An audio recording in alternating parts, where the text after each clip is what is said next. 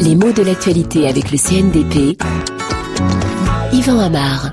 Le retour des frontières, c'est le titre de plusieurs quotidiens, que ce soit sur un mode interrogatif, le retour des frontières, ou un mode exclamatif ou simplement déclaratif. Les frontières qui séparaient les pays européens, qui avaient été largement suspendues, voire supprimées, vont-elles réapparaître?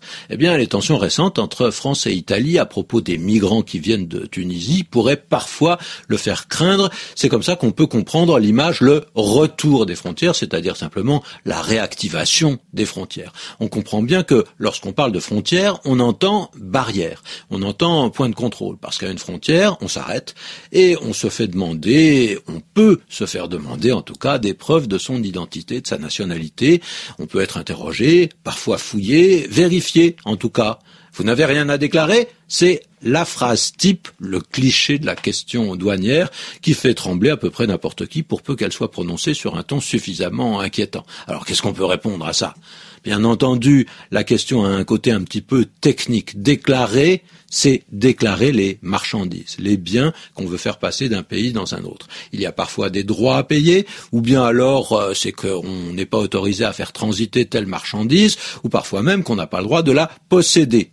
Parfois, on vous laisse passer, parfois, on vous en empêche. On voit bien qu'une frontière est donc un petit peu plus qu'une limite. C'est une limite matérialisée et plus ou moins verrouillée, ce qui explique certaines expressions toutes faites comme ouvrir ou fermer les frontières, c'est-à-dire permettre ou interdire une circulation, même contrôlée. Et puis on a quelques mots composés tels que garde-frontière ou poste-frontière. Enfin, on a beaucoup d'expressions qui sont construites avec cette idée qu'on pouvait ignorer ces frontières, ou tout au moins les franchir. Hein. On a médecins sans frontières, reporters sans frontières, et puis au-delà, la formule s'est déclinée au long de très nombreuses activités. Pharmaciens sans frontières, avocats sans frontières, bibliothèques ou même adoption sans frontières. On voit avec ces deux derniers exemples que la formule s'applique même à des pratiques adoption par exemple, et pas uniquement à des praticiens comme euh, les pharmaciens ou les médecins. Le plus souvent, il s'agit d'une forme de solidarité entre pays riches et pays pauvres, au-delà des frontières, en dépit des frontières. Alors le mot frontière s'est construit à partir du mot front, c'est dire si dès l'origine, il est marqué par une idée de conflit possible, de résistance ou d'attaque, parce qu'il porte en lui le souvenir d'une violence belliqueuse qui est toujours en germe.